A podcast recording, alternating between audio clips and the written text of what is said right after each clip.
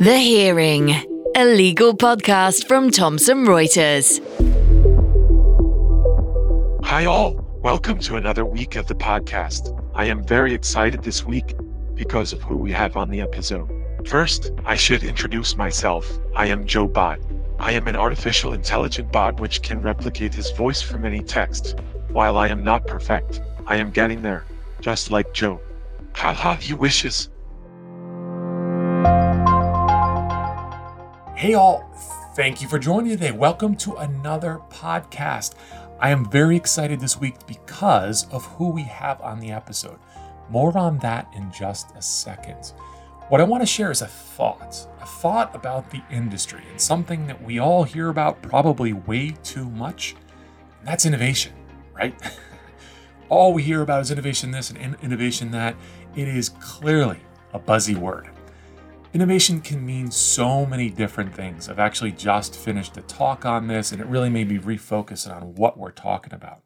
So, innovation can be something very small, like changing the website that you have, maybe for collecting information because someone's interested in your services, right? So, you're a small law firm and you want people to come to your website, and if they're interested, reach out to you. In the past, you just have an email address up there. But we've learned our lessons from that. If we do that, then potentially people will scrape that and you'll get a whole bunch of spam. So instead, you create a form and all that information sort of taken on the back end and you don't have to worry about getting spammed later. That's innovation. Then on the other side, you might have uh, human cloning. Yeah, that's coming and frightening to think about. But let's get back to the legal industry. So I've seen a ton of innovation recently within the legal industry from bots that help people get visas to enter a country, kind of a cool concept, to bots that will help you get a divorce post haste.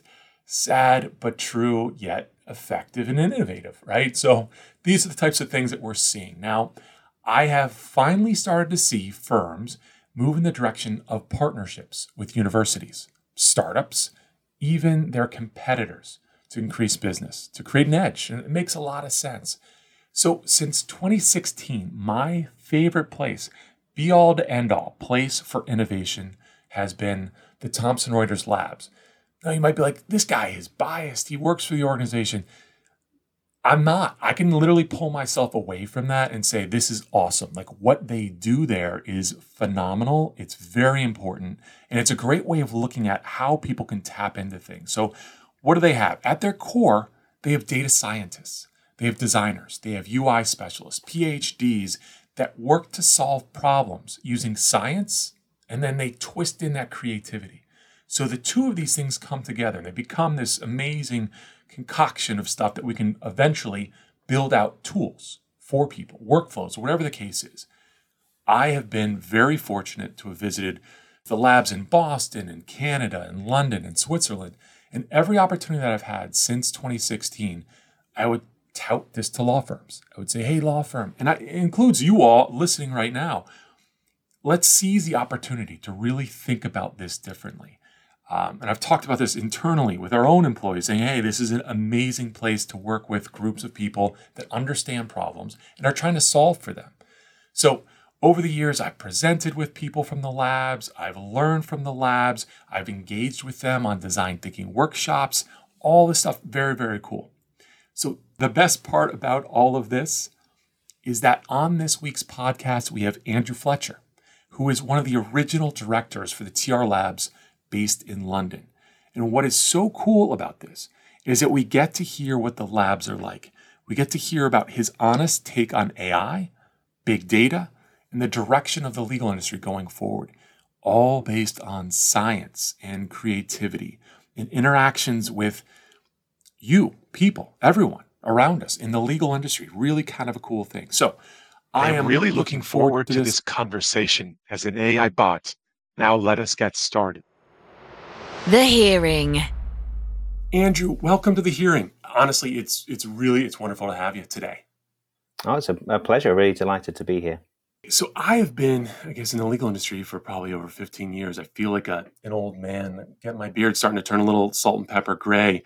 Um, definitely my longest role. But for context, I personally think next to the core legal services that we provide, that you and your team probably have one of the most important, honestly, one of the most important pieces to the industry. And that's not hyperbole. Basically, what I'm saying is uh, no pressure. But I think what you guys do is so critical and so important to the industry that uh, I'm really, really looking forward to talking about this sort of stuff. Before we do that, before we dive into uh, everything that you're involved with and what your team is involved with, I would love to hear a little bit more about, I guess, your background. Uh, is it straightforward? Is it uh, circuitous? Um, and where that led you in terms of the labs? Yeah, sure. And um, I don't know. I, I always feel when talking about careers that um, my one feels uh, very unplanned. I think uh, I, when I speak to people, uh, I come across people who have much more structured plans than I do. Whereas I, I certainly feel as if I've um, been quite serendipitous in what I've done. Um, I, I, guess kind of my my sort of career, as it were, sort of starts um, when I did my PhD. So you know, I'm originally a scientist. Um, I suppose I'm always a scientist in in, in kind of training and mentality. Um, but uh, yeah, I did a PhD in chemistry um, uh, back in the in the mid 2000s, and I, I, think that was really a sort of um, defining point for me, really, in that um, you know it gave me a, a, space to to be curious, to explore things. Um, it also taught me something which. Uh, you know, particularly at school, I think when you study science, is it's kind of is portrayed as a a right or a wrong type thing. Uh, and I think doing experimental chemistry, um, you know, really taught me that you might have, um, uh, well, you will have hypotheses about how things will turn out. There'll there'll be sort of an understanding of the theory about what you might expect to happen.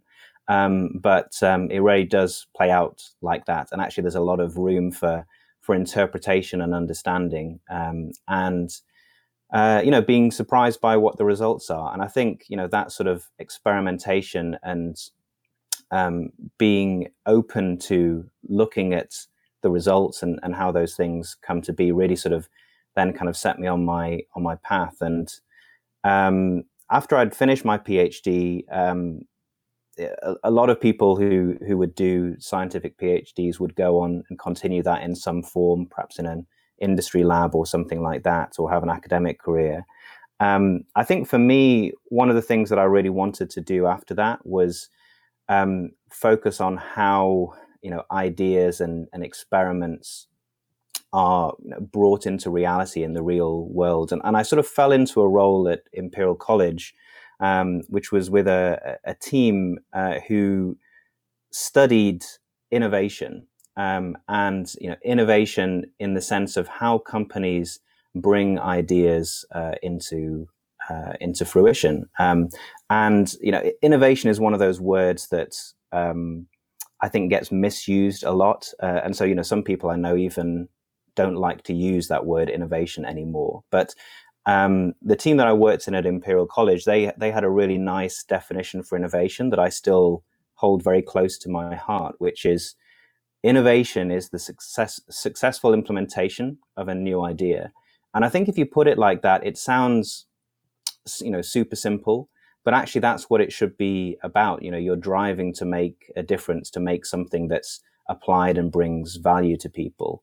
Um, and you know, to to have that discipline is is really important and really hard to do. Uh, and so when I joined Thomson Reuters, I, I, I wanted to have my, ne- my next step of my career, um, you know, moving into industry. You know, that really opened up a whole new world of uh, different industries, different customer types, um, and I, I, was really had I was really fortunate to be part of a journey where um, the labs organization at Thomson Reuters uh, was something that I was part of at a very very early stage. I was, I think, um, you know, the fourth person in the team when I joined. Um, and really, over the last eight years, we initially hired our first data scientists, uh, and we really brought a structure to how we approach um, projects and innovation. Um, and um, yeah, I expect we'll, we'll we'll get into that a little bit more as we carry on our conversation. No, definitely, and I, I totally agree with you. It seems as though the innovation is so buzzy at this point in time that sometimes I feel like it's lost its essence. Um, and you hear, and to no disrespect to anyone, it makes sense. I mean, sometimes people are using it as branding. They're trying to pull in uh, customers or whatever the case is just by using that word. So I, I like that you're people are thinking about it differently and, and trying to really approach it more organically. So that makes a lot of sense. So now I guess I'd love to hear more about, I guess, what you do, what the team does um, to help people understand, you know, where where things are changing, what people are thinking about uh, in the legal tech space and beyond. Yeah, sure. And maybe it's worth explaining a little bit uh, the the different skills that we have within the labs team because I think for me at least that's a really important piece and, and something which you know actually we, we all need to do more of as we're we're approaching problems is is bring together multidisciplinary teams. Um, so within the labs, uh, as I mentioned, we we started hiring uh, data scientists, and really Thomson Reuters as a company, um, as probably everyone's aware, we we have a lot of data, uh, and so you know the the plan really in hiring those first scientists was having people who could uh, manage that data to uh, to explore what you could do with it and to really focus on how you could um, use that to drive different insights and and uh, and and apply that to different use cases. But what we very quickly did within the labs was uh, we we added that out with a design team. Uh, we also had uh, people who are engineers, and really we created a um, a core set of skills that we could bring together into projects to help us um, build early prototypes, to try things out, to to be able to put things in in front of actual users who could give us very early feedback on those ideas, um, and combining that together with um, you know actual you know, real uh, experts in in the legal industry. So you know really understanding how are things done today, how things might be done differently, bringing all of those skills together in a way that enabled us to really uh, articulate the problem, some hypotheses of what we might do differently, um, and then to be able to test it to test quickly. Um, and so I think you know that that multidisciplinary team is something which uh, you know some other people do well as well, but um, it's still not common enough in terms of actually really focusing on the problem and, and how you might practically make uh, make make make changes or make something better for for the end user. No, fantastic. That makes a lot of sense. So it's a really diverse team of knowledge and skill sets. Um, do you tap into the universities uh, typically with these types of things? So we we, I mean, we certainly do from a hiring perspective, uh, and we we've had some some great people who've uh, who've joined us from university programs that we that we have good relationships with. Uh, I think we we've certainly done uh, we, we've partnered with universities in a lot of ways over the years, and I think it's it's ebbed and flowed in terms of um, how much of our our time and efforts have gone into that. We certainly have relationships that uh, you know help us to to understand uh, what's what's the latest that's coming from you know particular disciplines, particularly in artificial intelligence, um, inf- information retrieval, natural language processing, those sorts of uh, those sorts of activities. So certainly wherever we've had a lab location over the years, and uh, we've had some new ones uh, added over time, uh, we've certainly looked to tap into those local uh, universities, and, and, actually that's something that I see a lot of um, our our customers in the in the legal industry doing increasingly as well. I think. Um, people are, are, realizing that there's lots of bright people who are interested in um, focusing on uh, real problems from our industry.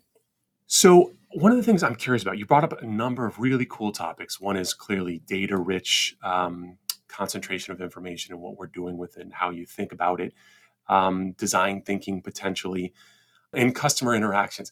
I really want to hear your perspective on like design thinking, working with customers, what that process is like. Because there's one thing that I always go back to, and it it makes me, I guess, chuckle a little bit because I've been through some of the design thinking workshops going back, I guess, five years uh, now at this point, and it's this idea of falling in love with the problem. I mean, really? Can you, I guess, take us through what a design thinking workshop would look like, what it would feel like, how customers interact, and what your involvement would be in that space? Yeah, sure. And um, so I, I, think actually maybe before we kind of dive into design thinking. Um, so I, I, guess like five years ago when um, I first created the London team within the labs, um,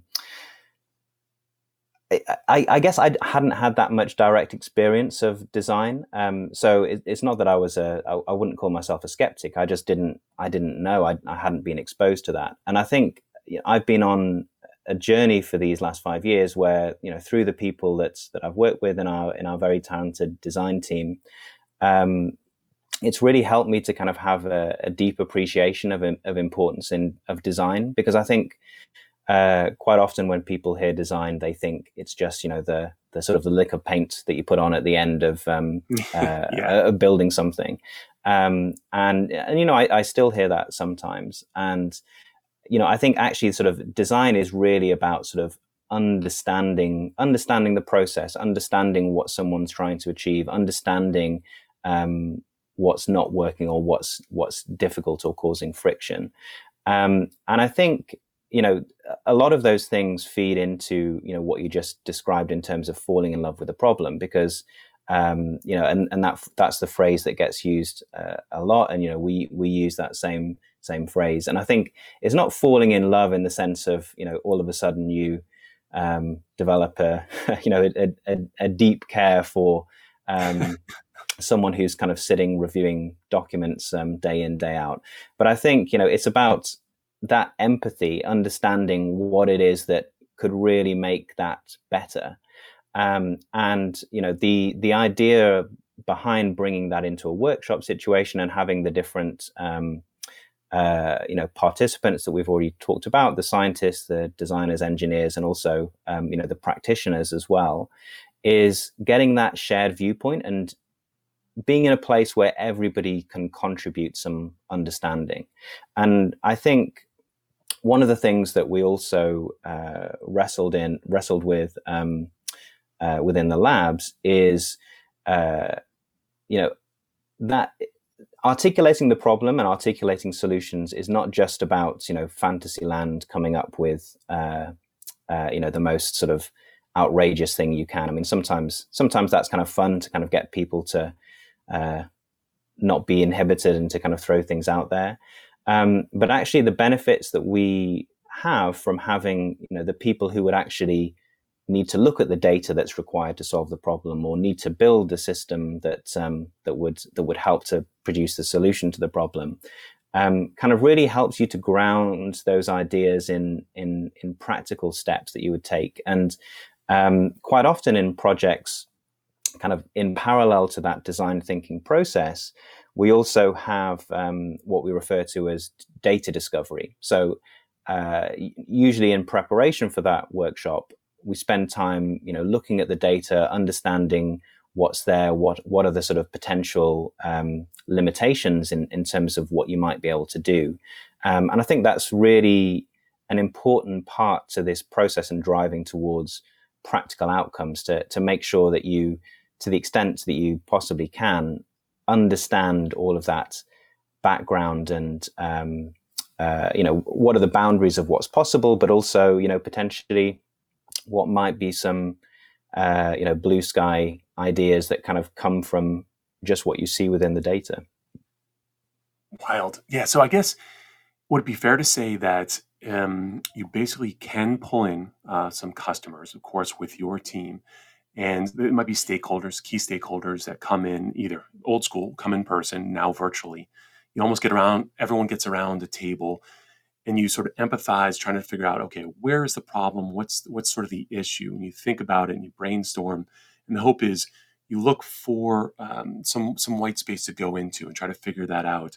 And ultimately at the end of a short period of time hopefully it's short um, try to look for a solution to that. Is that does that seem accurate yeah so i think the, the i think a lot of us or you know certainly speaking personally for myself, you know, it, it's all you always want to focus on that. What is the solution that we're driving for? Um, and I think you know one of the concepts in design thinking that um, really resonates with me, or you know, resonated with me when I went through um, the training for it, is you know this concept of what's referred to as focus and flare. So um, you know there are there are times in that process when you want to really focus down on you know what are the what is the one idea that we're going to pursue in more in more depth, or what is the one solution that we're going to uh, to play out or, or, flesh out some more. And then other periods where you will you will flare out and you'll want to kind of um, expand or think about other dimensions. Um, and um, you know, I think I think that's having that kind of discipline and that process really sort of helps to free free you when you're participating in it. Because yes we ultimately we want to get to what are we what are we trying to to build or how are we trying to approach this this problem. Um, you know i should also say as well at this point that one of the things as well that comes up frequently when we're we're taking on projects is that you know the the most complicated solution or the most fancy data science isn't always what's needed, or you know, perhaps even rarely is what's needed. You know, actually understanding what is the the the simplest thing, or you know, perhaps the few simplest things that you could do that could make a real difference to this problem. Um, and so I think also that having that process and and you know the the different periods of focus and flare really enable you to to play through those different scenarios and think about where is the the biggest difference going to come. Um, I mean, as as a team that includes uh, scientists and engineers, obviously we want to uh, to to be able to kind of bring some of that perspective and some of that opportunity. But also, I think it's important that the team collectively can understand what it is that we're trying to solve for, um, and therefore, you know, if it's a if it's a much simpler solution, then uh, that's the one that we should go for. No, that's great. I mean, uh, you provided a lot of clarity around that, so I appreciate it. So you had mentioned uh, talking about and dealing with and working with, of course, AI, so NLP, natural language processing. I'm curious to get your thoughts on something that people talk a lot about now these days: uh, bias in AI, maybe overfitting. I guess is a technical term potentially. What do you see happening right now in this space? What are people doing to make sure that there isn't any bias as much as possible in artificial intelligence.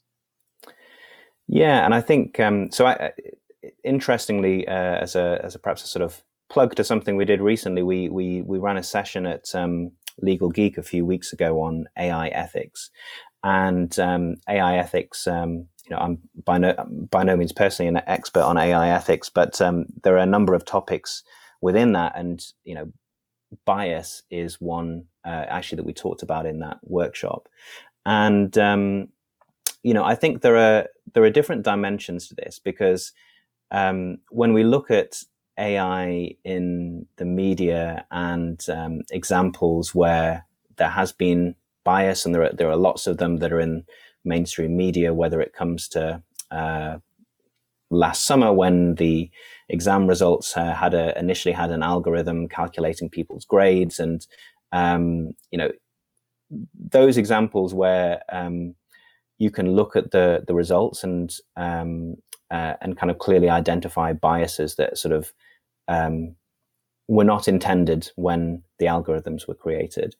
I think for us in Thomson Reuters and, and in the legal industry in in general, um, there certainly are and and and will continue to be examples where um, there are biases in the data, and that could result in biases in the uh, the AI, which are bad. You know, biases which you you don't want to to perpetuate. But equally, I think you know there are some biases in data which um, come from uh, the, the the the the humans that made those decisions, which um, you would um, want to you would want to see represented in the data and in the in the AI that um, uh, goes on to make predictions from that data. And I think the a key concept there is to understand the data that is informing the the AI that um, you're then seeing represented in the in the predictions or in the recommendations that's being shown to you. So um, I, I guess what I'm trying to say is that bias can be bad, um, but also there are some instances where we want to encode um, uh, some of the the the human factors that go into making a decision. But I think the key point there is that you want to understand how that recommendation or that decision um, was made so that you can also interpret and understand whether you want to take a recommendation from a system. So, you know, I think this maybe sort of plays into another point, which is, you know, humans are a really important part in interpreting AI as well as in you know providing um, the inputs that uh, can fuel an AI. And I think one of the things that we're starting to already see um, in general in in the industry and, and in particular also in in legal tech is that recognition that you know we need to think about how how people engage with and interpret and use to the to the best benefit um, uh, insight that comes from uh, AI systems that are that are that are drawing on data sets. Wow, yeah, I never thought about it that way. I mean, one of the things I'd heard recently that kind of was a different spin on things for me was that um, if you're able to see that, let's say it's a bad bias in the AI, you can actually correct that because it's something that you can code out and make the adjustments to. Um, and then if you have bias in a human, that's far more difficult to root out necessarily, especially if it's unconscious. It's not intended, but sometimes it, it does show up. But what you're describing is really kind of fascinating. So I appreciate that. So one of the things along those lines, I'm curious to get your impression on is um, I had worked with IBM on, on some of these things years ago. And the way they described algorithms, algos, was I'd love to hear what you think about this. Uh, potentially uh, seeing them as cartridges. So almost like old school when I was a kid, I'd play Nintendo. And it's like you pull out this cartridge off the shelf and put it into your Nintendo and you'd play it. And it was like you put the cartridge in and it should work. And it does a set number of things um, in these confines. Do you think about algorithms in that respect now? Knowing that, of course, people can adjust them and that, that but there's a lot of open source algorithms that are out there. Plus, of course, proprietary algorithms that people have worked on. But what does the landscape look like to you? I mean, is it things that your team and you pull off the shelf, or are there a lot of things that people are custom coding, developing themselves at this point?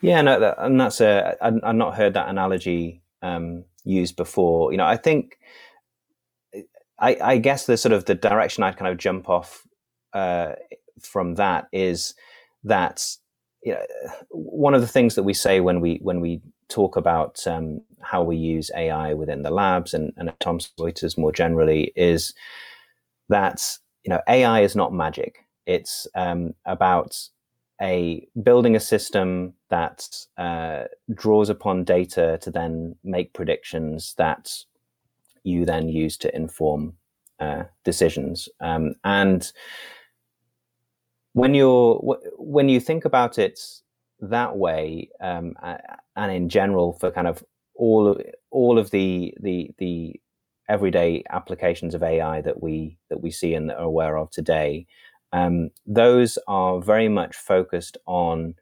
particular scenarios and particular data sets that inform particular use of a particular um, particular approach. So you know, I think generalization of uh, AI is something that is probably much more in the popular imagination than in reality. And I think certainly, you know, when you when you kind of think about it, you know, very specifically in terms of how is AI being applied in this particular situation to to to solve this particular problem, um, it's still it's still fascinating and it still can do some really um, powerful things. Um, but you know, as you say, or you know, to extend that analogy, you need to apply the right the right tool and the right approach to the right problem. And um, there are lots of different tools that you will apply to to different uh, you know type of AI use cases. You know, whether it be question answering or um, or extraction of information or text generation or something like that. So, you know, I think there are there are all these different tools and approaches that you can use in those different situations, and they all need to be tuned to the particular scenario that it is that you want to apply. And also, they are um, approaches that have the potential to degrade over time. So, um, uh, by which I mean the the results that you get on you know day one might be the difference uh, the, might be different from the results that you get when you apply the same approach um, a, a couple of years from now because uh, data changes um, uh, and also the um, performance of uh, you know alternative methods will will come along that um, that might make what you did two years ago look um, not as good as it was when you when you first uh, first released it. So I think it's a continually evolving space, and it's it's one that um, you know I think inherently you need to continue to to reevaluate and look at how you can apply you know the latest tech in um, uh, in in particular situations. Um, but um, you know that being said, you know I guess to go back to the point I made a um, a couple of minutes ago, it's it's not just about the latest greatest technology. You know, I, have I've sort of heard, um, uh, you know, customers or others in the industry um, use that phrase "people, process, technology" in in that order. And um, you know, I think even even when you have looked at a particular problem and, and the process and the people involved and thought about how you might apply technology to to help um, you know, it's you still need to kind of think about those three things together when you're applying up, updates to those technology. You don't just suddenly uh, assume that nothing else has changed when you're when you're um, uh, revisiting a, a, problem space. Yeah, terrific thought. Absolutely. So one of the things I'm curious about is, I guess, Richard Susskind, who's I guess the preeminent thought leader when it comes to legal technology. He described AI as um, we're overestimating the possibilities of what it can do in the short term. But we're probably underestimating the possibilities of what it can do in the long term. So, concretely, I guess, how do you see AI really playing a role right now within the legal industry? And then what do you think it will look like maybe two, three, four, even five years? I know that's that's tough to do, but maybe like a few years out, what does it look like from your vantage point? Yeah, and that's uh, that's a tough question to, to answer. I think um, I hadn't I hadn't heard that um, uh, that quote from from Richard Susskind. I think I've sometimes heard a similar concept applied the opposite way around. That actually, sort of as humans, when we think about the future, we tend to um, uh, you know underestimate what will be possible in the near term and then overestimate it in the long term. And I think um, that's true in the sense that you know or at least in my mind, that will be true when we think about, you know, something like uh, AI, where I think sort of, you know, popular popular uh, fiction kind of draws our minds towards, you know, AI as kind of a, you know sentient beings that um, you know have lots and lots of power and can be applied in lots of different situations. But you know, the sort of the shorter term vision, or, or you know, the the shorter term uh, kind of predictions, you know, tend to tend to fall short in the sense that you know we just imagine that um, it's quite similar to today, but uh, you know a little bit faster or you know a little bit a little bit more um, uh, you know a, a, little bit fancier in terms of how we're applying technology. So um, I think I, I I genuinely find it hard to kind of gaze in that sort of multi multi year scenario. I think I think probably what we maybe sort of where I would go, you know, rather than rather than sitting on the fence, is um, to say that you know I think if we look at sort of some of those um, you know topic areas that I'm, I mentioned earlier, like you know text generation or question answering, you know, I think we will see um, systems that are capable of much more sophisticated, um, you know, outputs or you know much more surprising outputs. And i suppose an example of that which you know is you know here today is you know the very sort of well known or, or kind of popular um, uh, system uh, GPT-3 which you know has shown that um, you know with sufficiently large training sets, you know it can have the ability to generate really uh, you know surprising and lucid um, uh, outputs in terms of um, you know, writing stories or kind of answering questions. Um, but I think you know one of the one of the shortfallings that we see from those sorts of systems is not just does something make sense, but is it correct? And you know, I think that is you know one of the big challenges around AI is um, you know is something correct? And so I think if we if we look at examples where within the labs we've we've applied AI, um, you know, a, a, lot of the situations where we've um, we've achieved great results and we've uh, applied things that are being actively used have been um, in scenarios where you know there is a um, uh, an answer or something which um, uh, you know you can benchmark against to say you know is this able to generate or something or, or kind of give an answer that you know matches with um, what you would expect from um, you know a, a, clear training set. But i think as we go into the future and we sort of look at things where there may there may not be one answer that you're trying to create i think we'll see um, systems getting more sophisticated in terms of their ability to answer something and for that to be um, you know demonstrably correct um, but i think that's also um, very hard to do because when you go back to um, a, a, point I made earlier around um, the person who's using the system that generates the output. You know, as humans, we have subjectivity or we have differences of opinion, and so I think um, you know that's something where we will see advances, but there will still, I think, be um, yeah some difference of opinion of how good those systems are or how good they are in particular scenarios. I don't think we're suddenly going to have um, you know a one size fits all uh, solution. So. I kind of buy into the hype, and maybe you, this is where you need to walk me back because I definitely buy into the hype around when you mentioned GPT three, which I believe is an Elon Musk project or a tangent to, to them. Basically, huge, huge, the most amount of information I think that's ever been aggregated and then the algorithms and so I believe all open source, so people can play around with these types of things um, to prove out or look and even come up with new music on its own. All sorts of things you can do with it. Um, and one of the use cases that I saw was kind of funky because I used to build a lot of websites, but you would actually talk to your computer and you would say, "I want the background to be green. I want the letter font to be 14 point. I want you know this whatever." and it would build it for you automatically on your page, which I thought was, you know, fantastic. But it also makes me a little bit nervous for those people that typically would design websites. Um, so my thing is, I actually do, in general, probably should not be admitting this.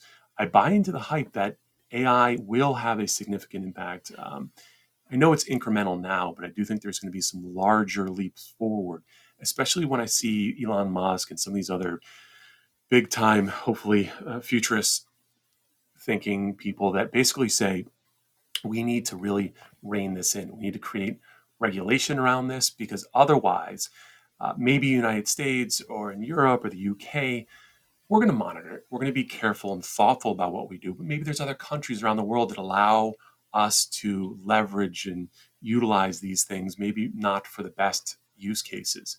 Um, what are your thoughts on regulation around AI?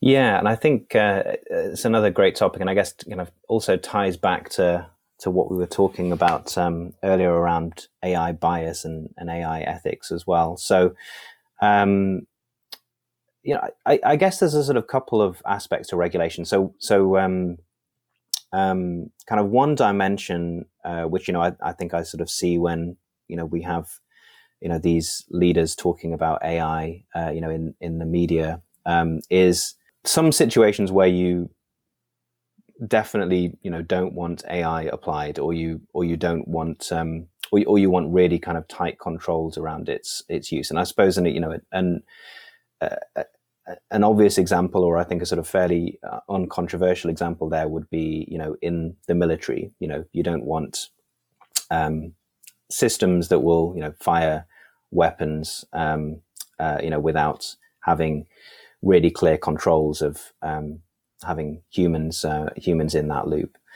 So I think you know th- there are certainly kind of regulations in terms of um, broader society and, and, where we might um, want that applied. And I think um, uh, you know in I think there will be some of those in the in the in the legal industry as well. You know, I think if um, you think about sort of some situations where you want really clear kind of sort of human um, decision making to be there. Um, you know, for example, in relation to kind of family law or you know uh, decisions that might impact um, uh, children or vulnerable individuals. You know, you you want to be really careful about the controls and uses of um, uh, you know any automated system in those uh, in those scenarios. Um, but then I think there's another dimension um, which is it, it, I think it is also to do with regulation, but it's to do with um, you know your rights to understand how a decision was made. And I think um, you know we already see the beginnings today in various parts of the world um, where there are regulations in place that give you you know rights to you know understand how particular decisions were taken or how data has been used in a particular um, scenario. Um, and I think you know that's that's something that I think we will see, you know, in general for AI systems, um, is that, you know, some of it will be regulated. I think that sort of obligation to have, um, you know, your ability to understand what's uh, what's come from a particular system, um, but I think also that will just become, uh, you know, our expectation as as consumers to um, to understand um, you know, if if I'm being asked to make a decision, or if a decision is being applied here, you know, you want to understand where that came from and being able to interpret it. So I think um, some of that will inevitably come from uh, regulation, but I think some of it will also just come from the norms that we expect as as individuals or, or people who interact with these systems. Are there jobs now that basically try to uncover what, let's say, unsupervised machine learning is is suggesting is doing. So basically, people are like, all right, there's a black box in the corner. It has an algorithm and it's making decisions, but trying to get a human to say why did it make that decision. I don't know if there are jobs that are sort of you know um, trying to sort of interpret the black box from the outside, if if that's what you're implying. I think I think there are definitely are and will be jobs that um, are helping to you know make it less of a black box or to help to communicate what's what's coming out of um, uh, you know a, a, system so that it, um, it, it doesn't appear like a black box. Because I think you're absolutely right that um, a lot of AI does get viewed in that category at the moment. You know, sort of it's it's just sort of um, doing its thing and kind of spitting out an answer. And um, you know, I think in in in most cases that leads to people either not trusting it, um, not uh, not being um, comfortable with it, um, you know, or just ignoring it. And I think, um, yeah, we'll we'll definitely see more jobs that are part of that process to to to communicate and give us that um, transparency. Um, uh, you know, I think we we often um, use the um, uh, the phrase within the labs, or, or, we've been sharing this when we when we talk internally. Uh, you know, the analogy of a, of a car that you know not everybody knows how needs to know how to build a car, um, or everyone doesn't know need to know exactly how a car works, but you need to know enough to understand what you use the car for, or, or what it should not be used for, or you know how it works to the extent of um, how that will interact how you how you how you make decisions about how you use it. Um, so I think you know we'll we'll sort of see that education happen in the workplace and also um, you know as as consumers as well. Excellent. So let's put that uh, ai cartridge back on the shelf for a second and uh, and talk about you know in the legal tech space in the legal space in general what would you say is probably the next mm, important uh, emerging technology that people are really trying to wrap their arms around think about implement and use well, I'm I'm going to be annoying and not give an answer that's a technology. Fair enough. um, but um, maybe I'm biased in saying this, but I think you know data is the asset, and you know I, I, I say that I guess in the back of my mind, I you know think that you know people have been sort of talking about big data and you know the sort of potential of that for like a decade or more, and so I guess to kind of clarify that point, it's not so much you know data as kind of just this amorphous asset that will solve all our problems. But I think, um, you know, there is a, a, growing realization that to be able to use data, um, you need to invest time and effort in how you curate it, how you structure it. Um, and, you know, I think that's going to drive, um, you know, a lot of opportunity. Um, it's something that, um, you know, I think we need to help people to, to solve and to tap into because, um, you know, data management's uh, not easy. Um, you know, there's a there's a reason why things just you know sit as um, kind of uncurated um, repositories today. Um, but you know, I think there are there are there are paths to get there. I mean, I think to sort of do that annoying thing of picking a completely uh, different example. But you know, I think if if we think about um, like digital photographs, for example, when digital cameras first came along, and I was sort of relatively, you know, a, a relatively early owner of a digital camera, you know, you just generated a, a large repository of um, uh, you know obscurely named files that sat on your computer, and then if you wanted to find it, um, you you would struggle. Um, whereas actually now, um, you know, image recognition, you know, you sort of see sitting there on your phone as a really powerful tool to help you um, find things, whether it be you know photos that contain a particular person, or you know, or even photos that are of a particular type of object. So you know, I think there are to kind of pull the analogy back to to the legal industry. You know, I think there there will be some equivalent tools that that help people to manage their data better.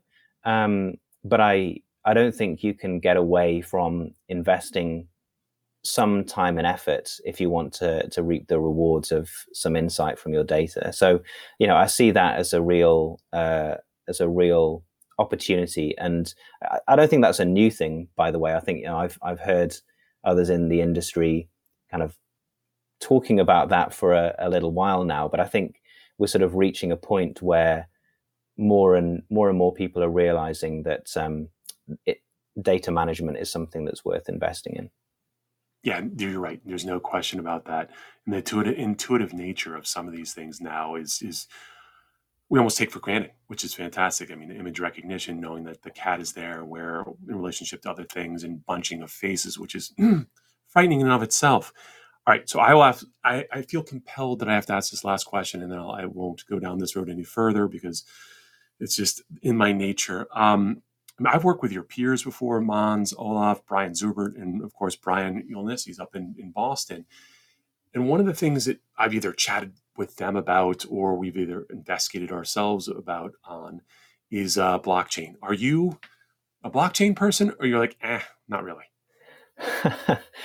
um, so I, I, guess the, the short direct answer is I'm not a blockchain person. It, but I, I, I, would sort of caveat that with um, it's not because I'm a blockchain skeptic. Um, I think fairly early on in with blockchain, um, I felt that I would need to invest a lot of time to kind of make myself kind of familiar enough with you know how to you know how how it works and and and sort of really kind of to be you know that expert which you know I, I that that was sort of a decision that I took that I I wanted to kind of put my put, put my focus and attention elsewhere um, and certainly you know in part that was driven um, because there are others in um, in the in the labs and in Thomson Reuters generally who sort of are much more knowledgeable about that. Um, so one of my colleagues, David von Rickenbach, he he's kind of been our per- point person on on blockchain. I, I, think sort of the the thing that um, you know I think we're sort of very trans- transparent about within Thomson Reuters is um, you know uh, like like any tool or like any approach. Um, blockchain isn't something that is the answer to to everything. um, it's a it's a tool that you want to apply in certain scenarios and and and to do that well. And and certainly, I know that um, you know you you mentioned um, you know earlier kind of my my sort of role um, engaging with our customers. So so one of the things that I'm focusing on um, this year is spending a lot more of my time personally engaging with our, our, customers and running sessions with them and connecting them to our projects. Um, and certainly when we've had sessions with with customers to show some of the the early work that we've done um, around blockchain, you know, one of the big discussion topics we have as part of that is to really understand from our customers where where do you see the the benefits or you know in which scenarios do you see the benefit of applying um, blockchain? Because you know I sometimes sort of see people in the in the Twitter sphere um, you know with the sort of the memes of saying you know here's here's a blockchain solution but what you really needed was a database and um, you know I think um, that's something that is a debate that needs to be had because there are advantages to blockchain, but also, you know, there are disadvantages. And um, uh, I personally, I guess I'm a, a, peripheral observer to to kind of understanding where those right use cases are. But I think certainly there will be some of them. Um, you know, I think we've we've so, certainly seen um, you know opportunities at things like um, uh, you know digital courts where there's there's opportunity to um, uh, to kind of use that sort of approach. Um, but I think you know, we're we're sort of still in that early, early stage of really kind of identifying what are the compelling um, applications to to go after with uh, with blockchain. So what you're telling me is that you don't you do not have a Beeple NFT on your desktop right now. no, I don't. And I actually, I guess I, I should be. Yeah, I feel like I should be asking you this question because you, you, I think you're much more uh, clued in on blockchain than I am. We'll not go down. We're not going to waste people's time with that. But the NFTs are the non fungible tokens, um, the art craze, the music craze, and eventually, I would say that this is going to be applied to probably uh, anything of value. So the tokenization of all assets, um, which I personally believe will have a major impact on the legal industry when it comes to transactions, transactional business, as well as litigation side. So tracking things back to ownership. Uh, but we'll see. You're right. It could be just a database solution. Why do blockchain when you can do a database? Um, but we'll see how that goes. All right. So in closing, I'd love to see if you have any any vision, your lens on what potentially the legal tech industry looks like.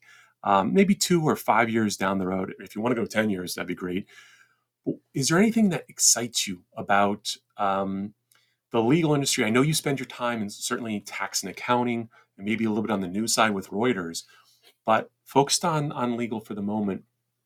Anything that excites you about where the business, where the world is going in that frame, in that lens?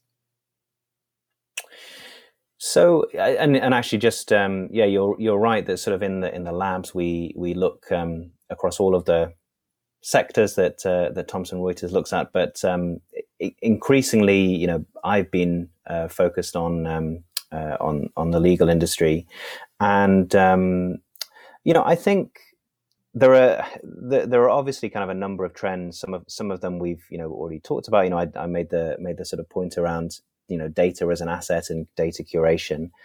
I think um, I get, I guess, at the risk of sounding a little too too corporate, you know, I think there is a there's a clear trend towards sort of integration within the legal tech industry, and so you know, I think things that um, uh, Thomson Reuters has been doing around, uh, you know, legal home um, uh, as as the kind of the a a view on a number of legal tech applications and um, and data sources and so forth that you have, you know, having that in an integrated place. I think that's a trend that we will see continuing. I think, um, you know, one of the one of the things that we didn't talk about um, in the context of the pandemic, but I think is, um, you know, a, a, trend where we've we've clearly seen massive acceleration is around, you know, tech adoption.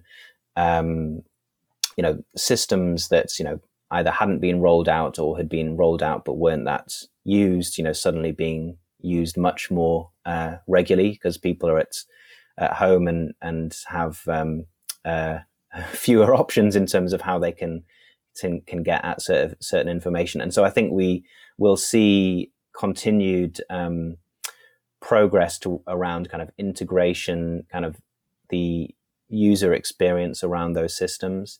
So, you know, I think that's kind of the sort of the the kind of key key trend that I would sort of see as like a safe bet.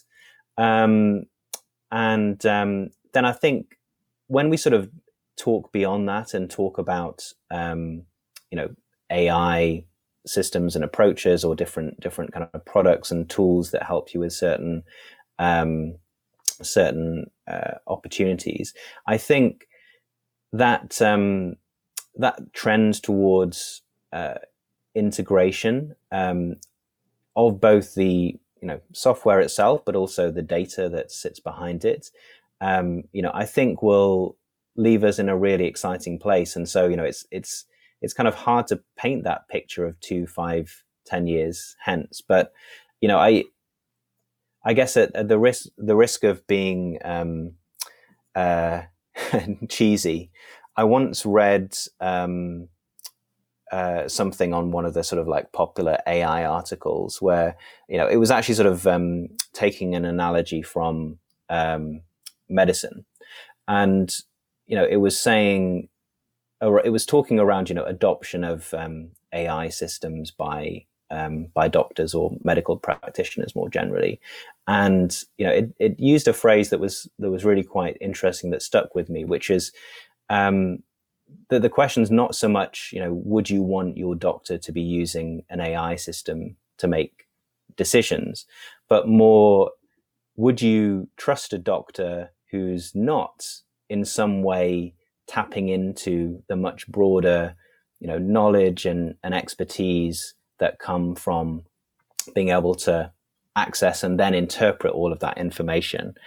And so, you know, I think we'll sort of see a parallel of that in many industries in, and in particular in, in the legal industry. So I think there will there will come that demand from um, anyone who, who's engaging with uh, with the legal industry to to say, well, you know, what what systems are you using to um, to kind of tap into all of that knowledge and insight and and kind of join the dots um, and then use that to make your decision? And so i think you know that's pressure around expectation from um, you know ultimately the uh, the customers of, of law firms or, or the legal departments in, in corporations, you know, or us as end um, end users, will drive that demand towards um, you know greater adoption of tools, but also that greater integration and, and kind of combination of, of different tools and approaches to give you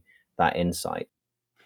Fantastic. So I guess one last thing that I'd mention on this, because I, I really respect what you're saying, because clearly you're very knowledgeable about this, and it's been fantastic to have you on. I, my lens is so maybe skewed in some respects. I feel like uh, with the, I think the autonomous vehicle is probably the best example. Um, as these things continue to roll out, and let's say in, in 15 years, when that's pretty much what we have on the road, people will look back and say, why in the world did we wait this long before we had a computer making decisions for us? Because now we are vastly safer. Instead of 70,000 people sadly losing their lives in the US each year because of accidents, uh, it's now down to whatever, 50 or 1,000, whatever the case is. And sadly, I think that's going to creep into a lot of the other industries, professional industries. Um, but the best thing that I personally see is that there are things that we don't even know about or can't even conceive of that will allow for lawyers, doctors to move in new directions with new um, applications that are out there, new ways of thinking about things that will provide them the opportunity to to grow into that space. We will see. I can't wait for it all if I'm around at this stage, but Hey, Andrew, thank you so much. I really appreciate the time, uh, the thoughtfulness that you give to all of this. Uh, what your team is working on, to, again, to me is so vital to the industry. So thank you very much. Oh, it's a pleasure. Thanks so much for having me on. The Hearing. Thank you for listening. I hope you've enjoyed this episode of The Hearing as much as I've enjoyed hosting it today. Please join me for our exciting upcoming episodes where amazing people and their remarkable stories meet the cross section of the law and technology. If you would like, please give us a rating. Feel free to review us and subscribe to the podcast. That way, you'll be notified of new episodes as they come out. Also, if you would like to connect with me on Twitter, it's at Joe Razz. That's J O E R A Z Z. Thank you, and we'll see you next time. The Hearing, a legal podcast from Thomson Reuters. To find out more, go to tr.com forward slash the hearing or subscribe via iTunes, Spotify, or wherever you get your podcasts.